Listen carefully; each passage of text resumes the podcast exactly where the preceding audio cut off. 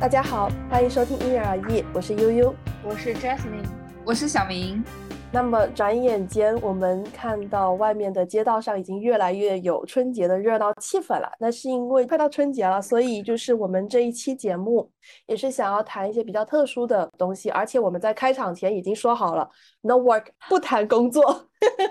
对，对，不没有工作。对，不谈工作，真的不谈工作。就是我们是想要从生活方面总结一下我们过去的这一年，因为过去的这一年对我们三个来说都是发生了很多事情，然后自己的内部也发生了很多变化。然后自己也做了很多选择，所以说呢，这一期节目我们想用一个比较特殊的方式来回顾我们过去的一年。就是在在我们之前讨论之后，我们决定用一个嗯比较恋物的方式，我们想通过三件我们自己购买或者是自己获得的东西物品来去回顾我们过去一年当中一些值得回顾的一些记忆。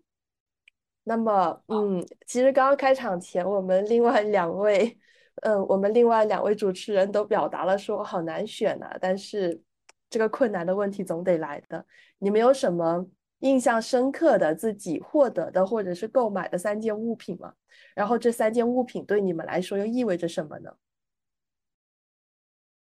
如果谈不出来的话，你也可以直接先讲讲这三件物品，你当时在买的时候。是什么背景？有什么故事？然后你买了之后，对他的态度，对他的感受是怎样的？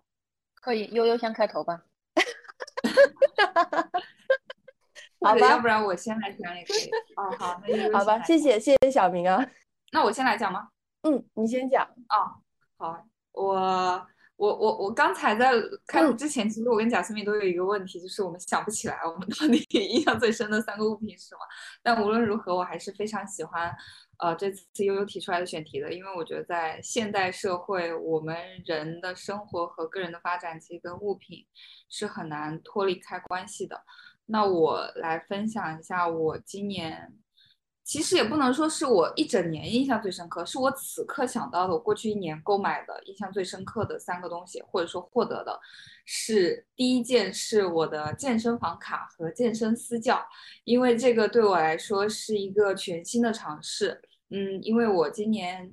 二零二二年年初开始决定要健身减肥，然后一开始都是自己练。然后在呃工作了之后就开就去了健身房之后再认识了私教，然后私教给我介绍之后我觉得不错，就开始在私教的带领下练力量训练。今天其实也是刚刚早上从健身房上完私教回来，我觉得呃对我来说，首先这是一个全新的尝试，而且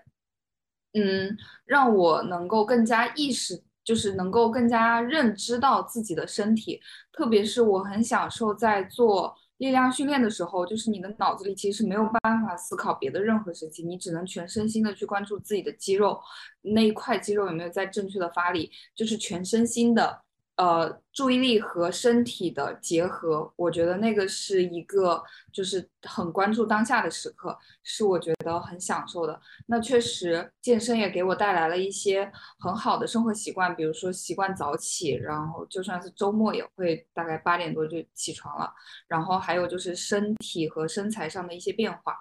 所以我觉得这个对我来说是一个很大的进步。然后我希望二零二三年会继续坚持下去。其实也不用说坚持，因为已经成为我的习惯了。嗯，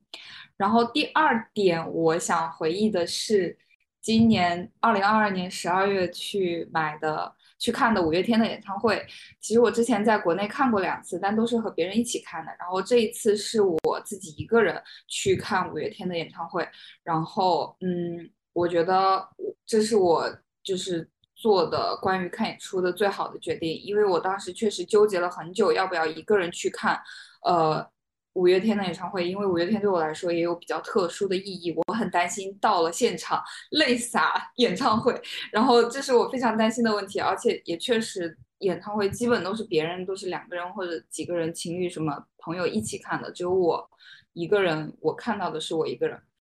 但是我到了现场，却发现并没有，就是我能感受到我一个人跟台上的五个人完完全全的链接起来了，我根本不在意别人想法，然后也不考虑旁边人的任何的眼光。我觉得对我来说是一个全新的尝试吧，我以后应该会更加习惯自己一个人去看演唱会。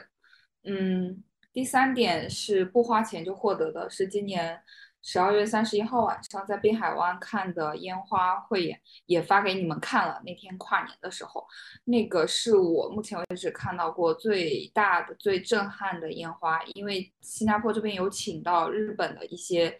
公司来演、来发那个呃手工烟花，而且它放了七十分钟嘛。然后我同样也是，其实在去之前很纠结。就是不想一个人去跨年，然后那么热闹的场景我一个人，但最终我还是决定一个人去了。然后同样也是跟在五月天一样，其实就是看演出的时候，嗯，就是看烟花看烟花的时候，完全没有考虑到就是自己是一个人这件事情，就完完全全的生活在当下的感觉。所以其实回顾起来看的话，我觉得我现在想到的这三个印象最深刻的物品，都是跟我个人有关的。其实很少跟旁边的、身边的朋友、家人有关，都是跟我自己有关的。我觉得某种程度上也是我去年一年的课题和我的，就是是我的课题吧，就是想要更认识自己、更发现自己。那从这三件事情当中，其实我觉得，呃，我还比较好的做到了。这是我的分享，下一位是谁呢？下一位好像贾思 敏下一位，嗯，贾思敏想要先分享吗？还是我先分享一个吧？嗯嗯，对，因为我其实得坦率的说，因为我真的就是刚小明说的那个情况，因为我在想，我这一年不管是购买还是说赠与，还是说非物质和非物质的去。让我回忆出三件我觉得，嗯，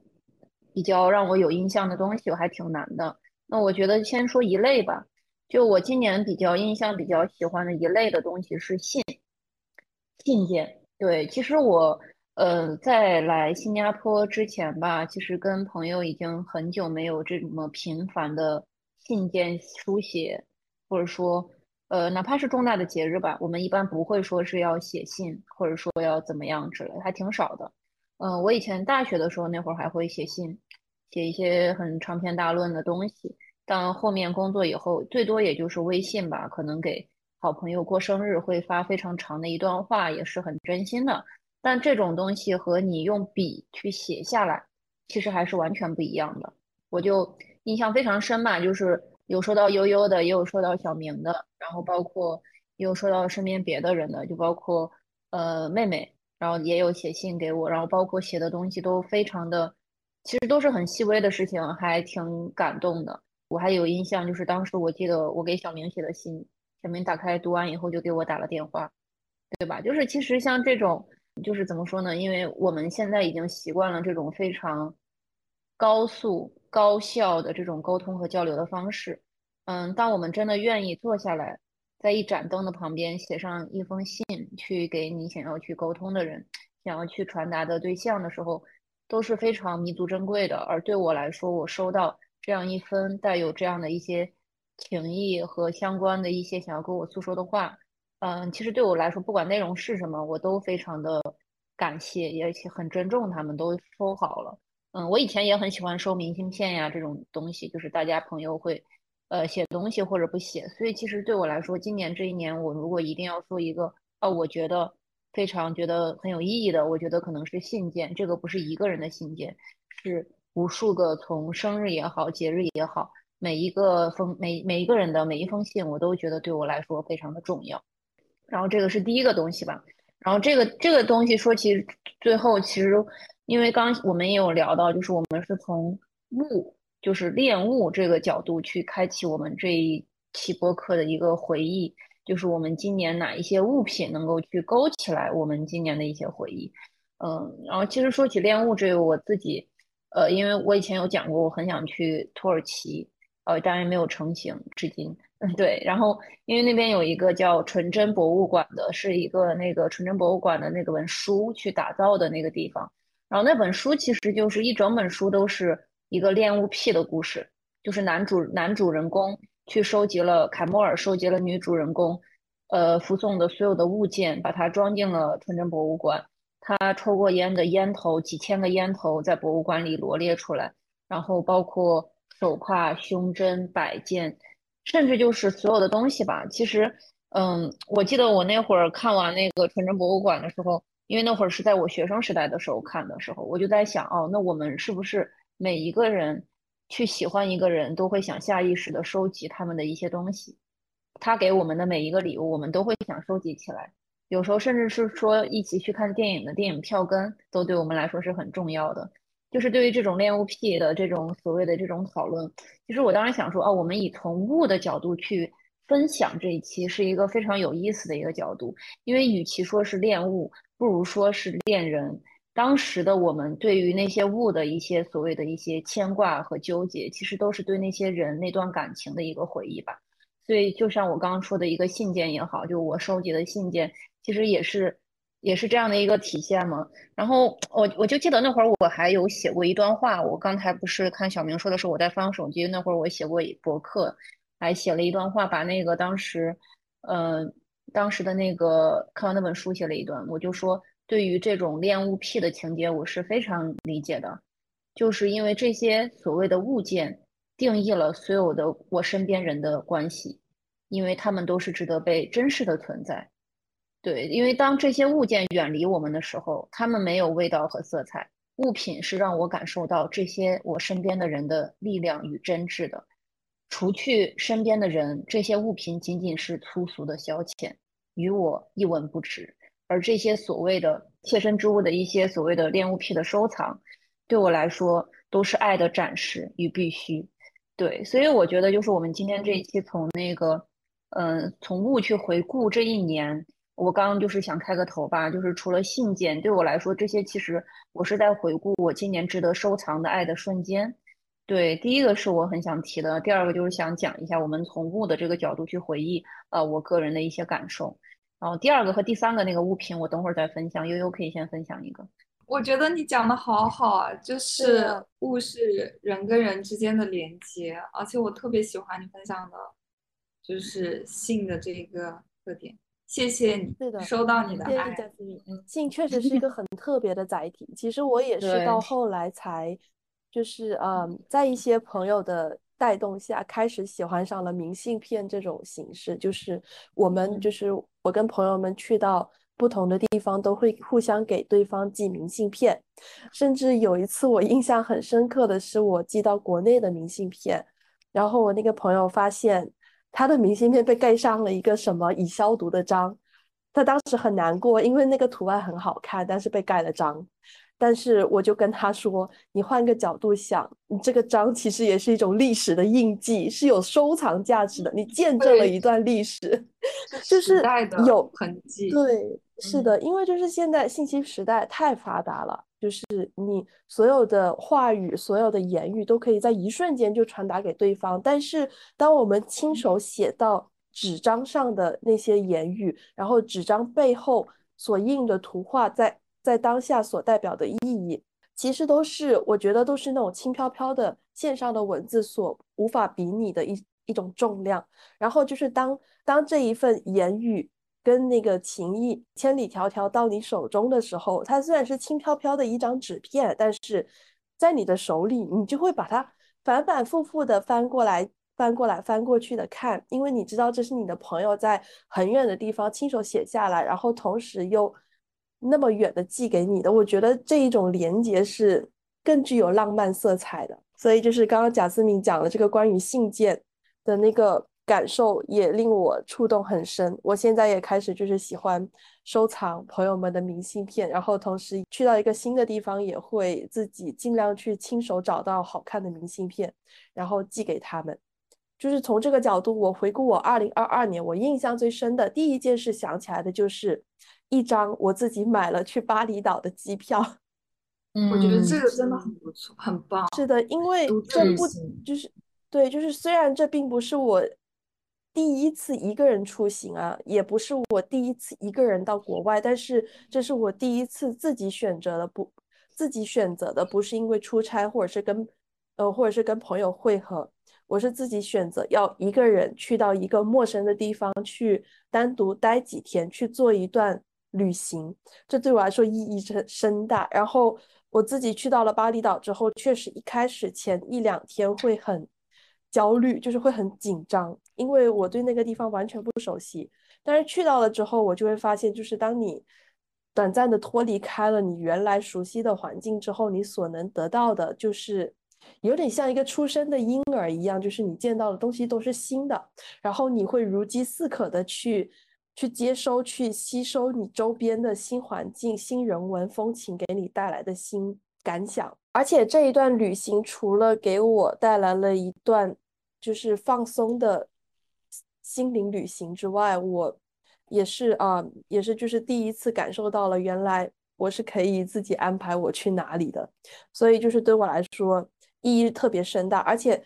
它也就是它其实也代表了就是我毕业了之后，终于又重新掌握了那种可以自己获得财务收入的那种自由，就是。嗯，就是这对我来说也是一个，就是努力维持自己想要的生活方式的一种有力的底气。然后就是还有一个东西，跟你们刚刚提到的，就是跟亲情比较相关的。我在今年我妈妈的生日给她买了一束花，然后就是这一束花，就是也让我妈妈特别开心。她当时讲的一句话让我印象很深刻，她说她已经很多年没有收到花了。我当时就是有点。就是意料之外，但是又觉得，嗯，好像是的，因为我们每天都觉得自己就是啊，好爱妈妈，好爱妈妈，但是实际上我们真的做到的事情并不多，所以就是我觉得，就是这也是，就是这件事情对我来说意味着什么？意味着就是当我当我离开家了之后，我跟家里有了距离，然后其实我有更多的时间跟空间来安静下来反省自己跟家里人的关系。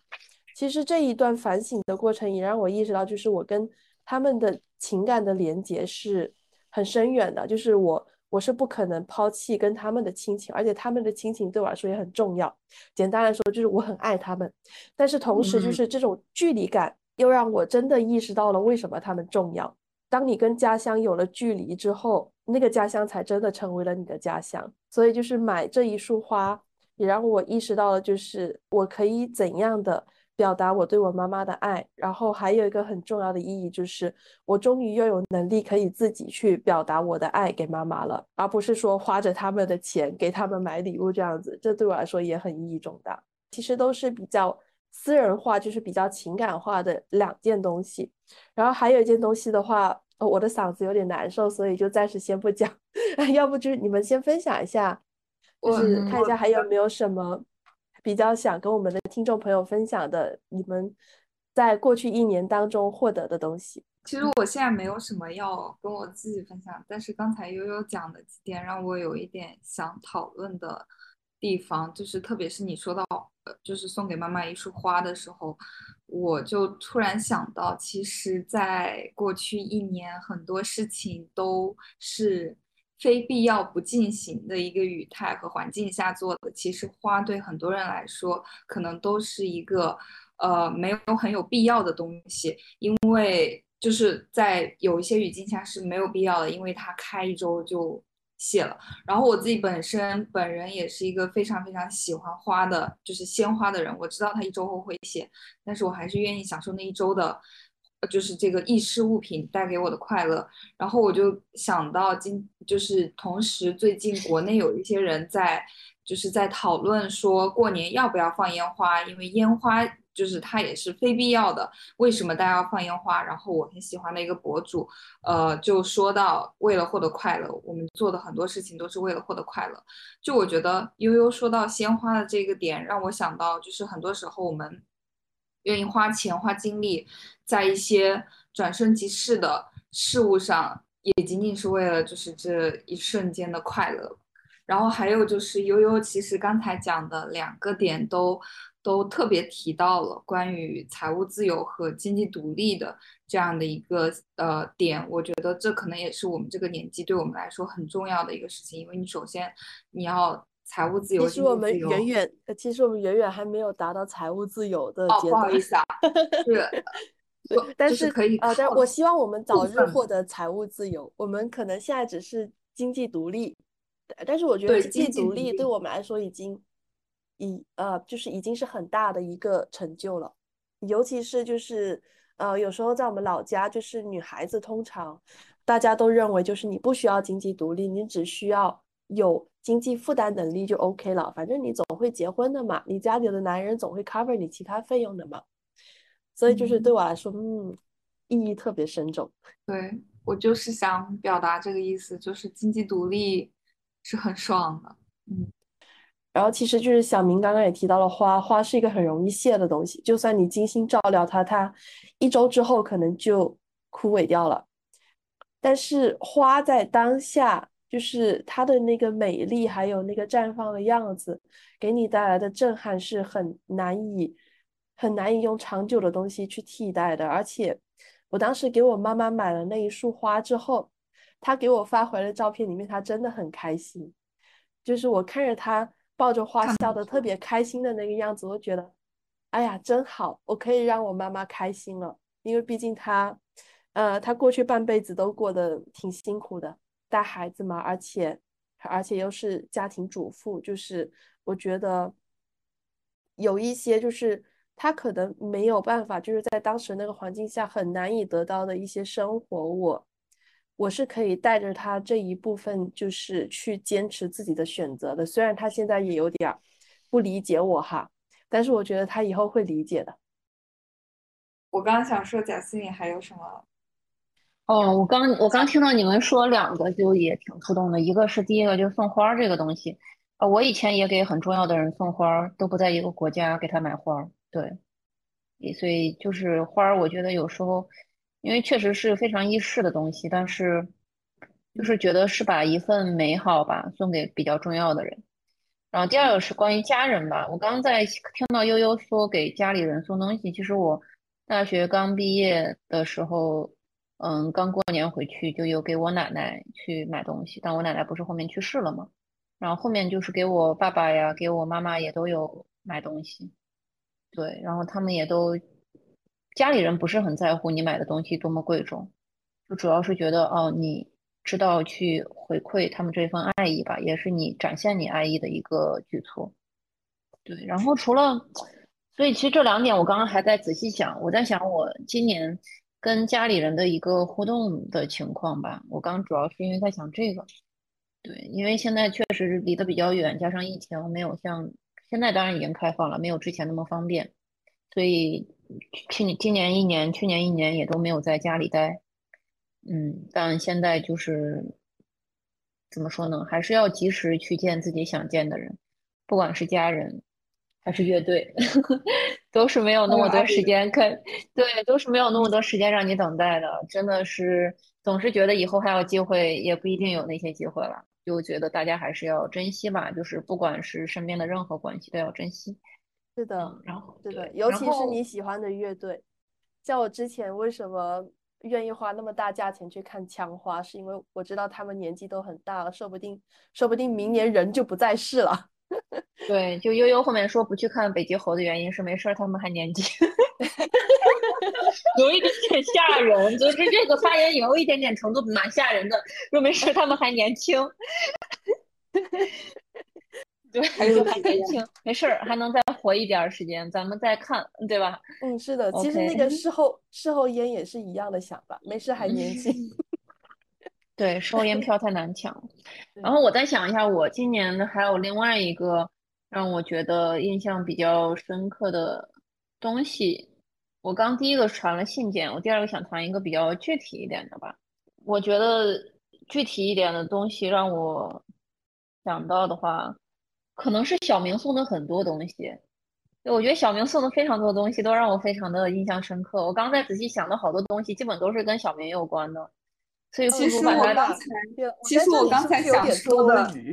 想补充一个，我说的也是，其实是那个 CD。好，你先说。对我刚刚要不说完吧，因为我刚才想今年有什么想比较想值得印象深刻的东西，我就把它称之为小明送的东西们吧。就第二个东西，的 小明送的东西真的印象挺深刻，因为我觉得这听众朋友们，这个这我觉得这个也是能够反馈你这一年你在跟这一年跟你在谁身边，然后大家这种互动呀、羁绊呀比较深的吧。我刚想到好几个都是小明，一个是是 CD 吧，小明给我有之前就说了天美号的 CD。然后后面给到我，因为天美号那个 CD，说句实话，人家自己都不一定有，就很难买的。然后他是找朋友在台湾，对，在台湾，台湾专门找的一个 CD 店帮我淘到，然后送给了我。我觉得这种就真的蛮感动的，因为说句实话，就是呃，虽然说大家都喜欢，但是就是不用去专门去做这种很多的举措，我觉得这种就会让我觉得嗯非常感动，就是能够感受到浓浓的爱意。然后第二个，第二个是就是我刚刚还在想，就是我当时不是得新冠的时候，不是在学校嘛，然后在学校那会儿，就是小明也给我去有买奶，然后买各种各样的东西送到我的那个房间门口，然后探监一样，然后他人一跑，然后我再一拿，然后他在电梯门口那会儿，我们我们的那个宿舍，我在学校宿舍住嘛，然后那个是我那个宿舍门对着那个学校电梯，然后他站在电梯口，我站在这儿，然后他喊。就说那个放门口，就感觉有一种那种非常的战时的感觉，就是那种战时情谊。所以我刚才想，后面我们家里的所有的奶都现在用的是那个奶，我觉得有一定程度是因为我当时疫情的时候喝那款奶印象比较深，然后就确实也蛮好喝的，然后我就觉得那个奶。然后后面，嗯，再说一些别的别的东西的话，其实都是日常很琐碎的小的东西，因为我觉得小明就是很擅长发发现，把一些。很美好的小事物呀，或者各种小东西，就是会呃觉得摘出来送给你的那种人啊，包括哦向日葵，我很喜欢向日葵，他也记得有给我送向日葵，对，所以我我刚想说第二类东西，我刚想说不管是 CD 还是向日葵，还是说得新冠时候给我送奶，我就觉得好像都是小明吧，所以我觉得嗯，今年可能也比较重要的就是也是说有小明。的陪伴，这话整的跟那真情告白一样，真的是受不了。那就是就是这个意思，对，就这个意思，就这个意思，对。所以我刚刚在想的时候，就是很多物品可能大部分也都跟小明有关吧。所以我说，如果是第二类盘点的话，可能送东西相关的，而且包括今年，嗯，很多东西都是让我还蛮触动的，很多都是小明给我的，对，也非常感谢小明。对，嗯，第二个东西。收到你的爱，这也是我的。现在我觉得下一个分享的必须是小明，虽然你已经分享了三个了。那讲我刚没讲完呢。面对这一番肺腑之言，你有什么感想吗？那我就也让我们的听众朋友们刻一下。首先，我我我得说，对，确实我对我自己也挺满意的。因为我也觉得我送的东西都特别好，特别是那个甜美号的 CD。说实话，我拿到手之后我是有点舍不得，因为我也很喜欢甜美号。然后我觉得这个乐队对我们俩来说意义都很深大，因为我最近发现一件事情，就是我身边玩的好的朋友，其实我们某种程度上都有一个相似性，所以我称之为遥远的相似性。那我跟贾斯敏的第一个相似性就是在甜美号上，我们都说我们喜欢后摇。然后他问我最喜欢的后摇乐队是谁，还不让他，还让我先说，怕我抄袭他。我就说我喜欢甜美号，然后他当时非常震惊，因为甜美号已经解散十五年了。然后就像他刚刚说的，就是乐队主唱其实都没有自己都没有那张专辑了。所以我觉得当时为什么想送，是因为觉得贾斯敏生日的时候我准备的礼物有点草率，然后我就想 说我要 我要草率了，对，真的太草率了，所以我要重新。就是正好有一个机会，我就重新再准备一个好一点的礼物给贾思敏，这是第一点。然后，然后其实我想接着贾思敏刚才说到信件的这个事情去写，因为好吧，这样会有一点像专门的表白，但确实就像他刚才说的，我生日收到了，呃，就是我们那天中午不是一起吃完饭嘛，然后我回家的路上，在马路上就拆开了他给我写的信嘛，然后我当时看了一下。就确实是打电话给他哭了，因为贾思敏是一个非常内敛的人。然后我觉得，就像我们其实提到信件都会说的很多话，你写在微信上轻飘飘的，当面说可能又我们东亚人又不太好意思当面说，然后可能信件，而且特别是特殊场合的信件会更，嗯，会是一个最好的。呃，方式去表达我们心中的爱。然后我当时觉得印象很深的是，我觉得其实很多东西，我以为贾斯敏没有看到或者没有在意，但其实他可能他已经他都在意，并且在信里写给我了。所以这一点是让我当时觉得很感动的。那我觉得信件收到的信件对我来说也是我二零二二年收到的很贵重的东西。听众朋友们。虽然你们看不到，但是我的现我现在脸上都是姨母笑，这真的太甜了。没想到我们这一期播客还能出来一期年夜饭。贾思美说：“我磕我自己。”听众们、朋友们，这都不磕，像话吗？这都不磕。天啊！如果你们觉得这对 CP 很好磕的话，你们可以在评论区里面跟我们讨论，也可以跟你们的，就是这一对 CP 的真主们直接对话，去跟他们交流你们磕这个 CP 的感受。对，可以，可以，可以，可以，可以继续给你们发糖，没有问题。听众朋友们，记得记得给我们加关注哦。天啊，太甜了，这这个要得糖尿病的。但是确实很 很感人啊，因为有时候就是你通过物件去回顾你过去的一年，或者是过去的一段时间的时候，你会发现，他们都是跟跟情感有关的。然后就像你们两个一样，梳理着梳理着梳理出一段真情告白来了，这是多么难得的经历，是吧？对。而且就是这些话，如果在比较日常普通的场景下的话，可能你们真的是很难互相这么。就是直抒，就是直抒真话的，这样来互相呃互相表达的。这也日常情况可能有点像小明给我汇报了，就。是的，是的，是的。那么就是嗯嗯，我现在也接着来分享一下第三个东西。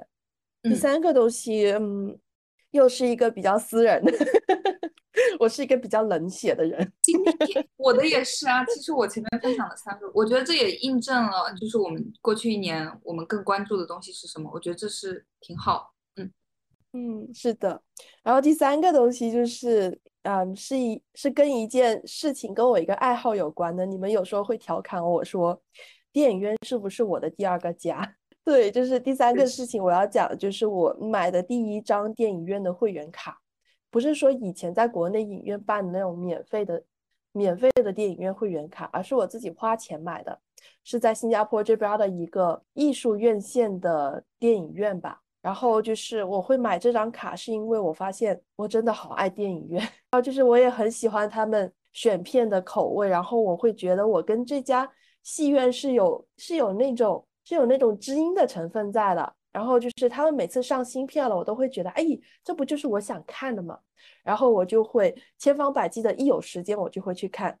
就是这对我来说，嗯，出就是刚刚其实两个东西都跟我自己的经济独立有关。但是这一次就是这一种买了戏院的会员卡，然后我想去看电影就去看电影，我想去看多。多少场就想就看多少场，对我来说是一种精神自由的象征吧，也不能说是体现，只能说是象征。它并不能意味着我真的精神自由了，这还远远还够不着，也是涵盖了我过去一年里面一个很重要的，就是日常生活中的组成部分，就是在工作跟。朋友的交际之外，我就会去电影院。其实这不仅仅是一段跟我自己相处的时间，也是我通过电影这个媒介跟不同的故事、跟不同的时空的人去做一个接触、做交流的一种，嗯，一种行为。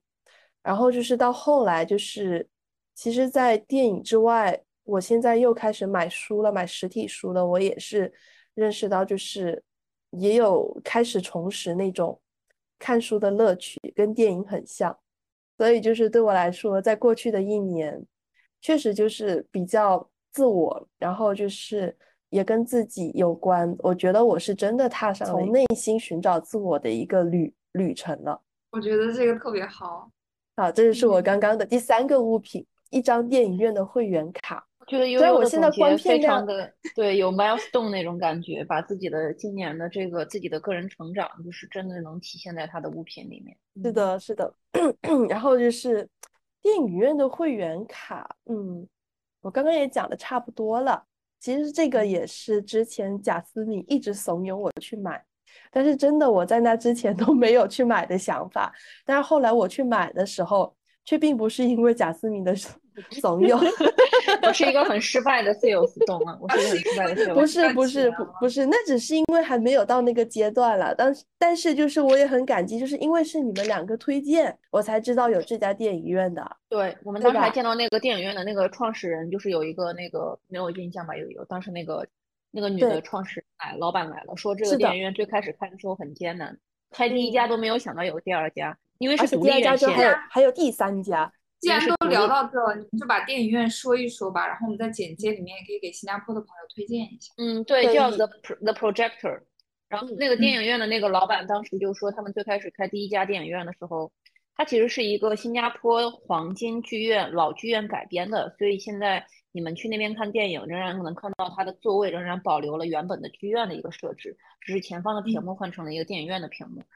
嗯，最开始好像就是他们也是自己属于。各种倾家荡产的去开，因为这种独立院线、艺术院线这种小众的影片，他们的去卖座也好、商业化也好，他们的这种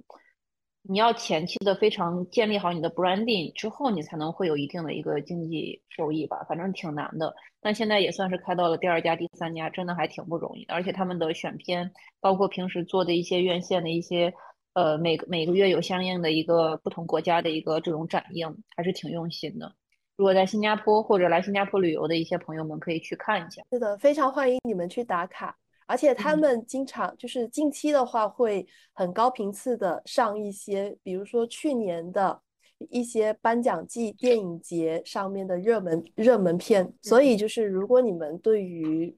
就是对于这类电影十十分有感兴趣的话，真的非常推荐你们去看一下。而且他们的装就是他们的装潢还有所有的装饰。都是有他们自己的风格在的，也是很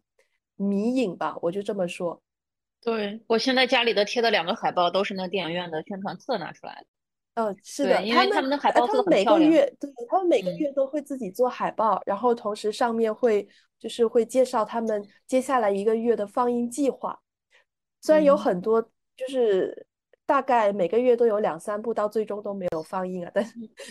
但是他们的海报很好看。我现在每次去他们电影院都会随手从电梯口拿一张，然后就是可能以后有机会了，我会在我的房间里面也跟他们一样贴满了自己喜欢的电影海报。然后我悠悠这边分享完，我再分享一下我的第三个吧。我刚刚想了一下，如果让我说第三个，我觉得非常，因为不一定是购买嘛。我觉得今年对我生活比较印象直接影响比较大，而且直接改善我精神状况的是猫。抱抱，我个人真的是，我不得不提啊，就是因为我其实是一个非常喜欢猫，就是我以前我有跟你们讲过，我在北京也有猫咪圆圈，对吧？我给你们看过照片。嗯。然后在新加坡这边，就是就是我，如果你们有发现，我每天发的最多，或者有的没的没出门，都会在发猫咪，都是抱抱，因为我觉得就是有猫之后，非常改善我的一个精神状况吧，因为。我自己其实现在平时工作压力也挺大的吧，虽然今天不想提工作，但就是大概提一下，可能有一些很多的一些精神状况吧。所以就是我觉得有抱抱呀，猫咪在身边，就是这么一个非常的纯真天使一样的一个，嗯，小小肥猪男孩，就是让人会非常的愉快，非常的治愈。而且就是说起抱抱，就我想起我以前在那个。北京那会儿，我不是备考雅思那会儿，其实挺辛苦的，因为那会儿还要上班，然后我晚上去备考。你们应该也有经历过这个阶段，就真的挺累的。然后那会儿晚上的时候，圆圈就会在我的雅思书、听力书那个语料库旁边，在那个台灯那边一直看着我，然后趴在我的练习册旁边陪我备考。就是你会感觉哦，你不管在做什么事情，不管这个世界发生了任何东西，他们是永远会陪伴在你身边，而且是。最纯真的一个存在，嗯，所以我今年就感觉有了抱抱以后，整个人的一个精神状况，包括生活的一些嗯东西，都会变得让我心情，包括我整个人的状态会比较平和一点。而且就是让我也想起来，我以前在北京嘛，我在北京那段时间，因为跟圆圈呀，还有我北京的那个朋友在一块住，那段时间是真的还挺平和的。我们有一起健身、撸猫，对我就感觉好像。在每个城市都有这么一个猫和一个人跟你一起养猫，然后 就特别好。然后，而且我现在跟我那个在北京的朋友也现在保持着非常亲密的联系。我就觉得这些有共同回忆的一些好的朋友，真的就是你去再回忆他们也好，包括到现在，我相信不管妹妹之后要去哪里，英国吧，然后我都还会记得啊，就是我们有一个儿子抱抱。对吧？我们有一个女儿圆圈，曾经有这样一段回忆，所以就今年我还真的蛮感谢的，就是有了抱抱，然后遇到了妹妹。其实对我来说，我整体的别的都还好，这个是直接影响到我生活的一些心情状况的，还挺挺开心的。对，天呐，好感人！这让我想到一句话，就是有时候家人也是可以你自己选择的家人，并不一定非要那种天生的家人。对，啊，你这句话讲的太好，家人是可以选择的，说的对，抱抱就是我的家人，包括。妹妹现在也是家人呀，然后我以前在北京的那个朋友也是我当时的家人，我们当时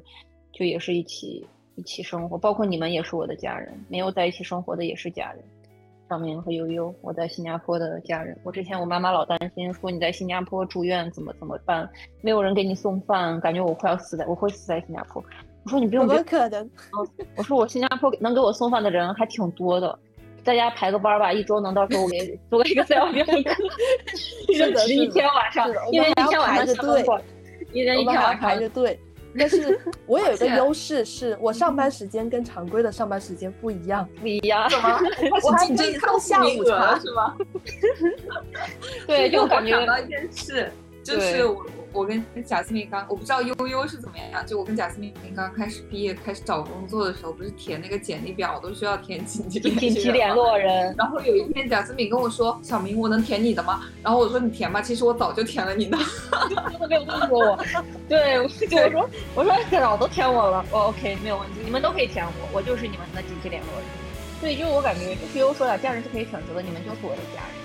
非常重要的。对，其实我觉得今天我们三个聊完、分享完所有这些东西以外，其实我觉得真正就是那种，呃，跟我们 so called 消费主义联系起来当下的实心的物品啊，然后不管手机啊或者什么衣服啊这些，其实对我们来我们都完全没有提到。我们分享的东西好像更多还都是关注我们的精神生活，丰富充充实我们的精神生活。而且都很便宜，没有什么奢侈品，或者说花费特别高的东西。因为我们三个的性格就是这个样子呀，我们三个就不是很在乎那些东西，很在很在乎。是的，是的，可能我提到的机票是最贵的东西了。那也很便宜啊，意义很大。是的，意义很大。好的，那我们这期节目就是给给大家分享到这里。我觉得。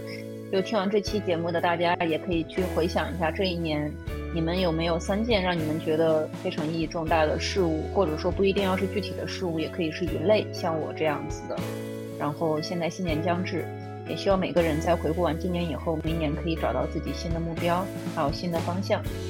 嗯，这就是本期节目，谢谢大家，谢谢大家收听，再见，再见，再见。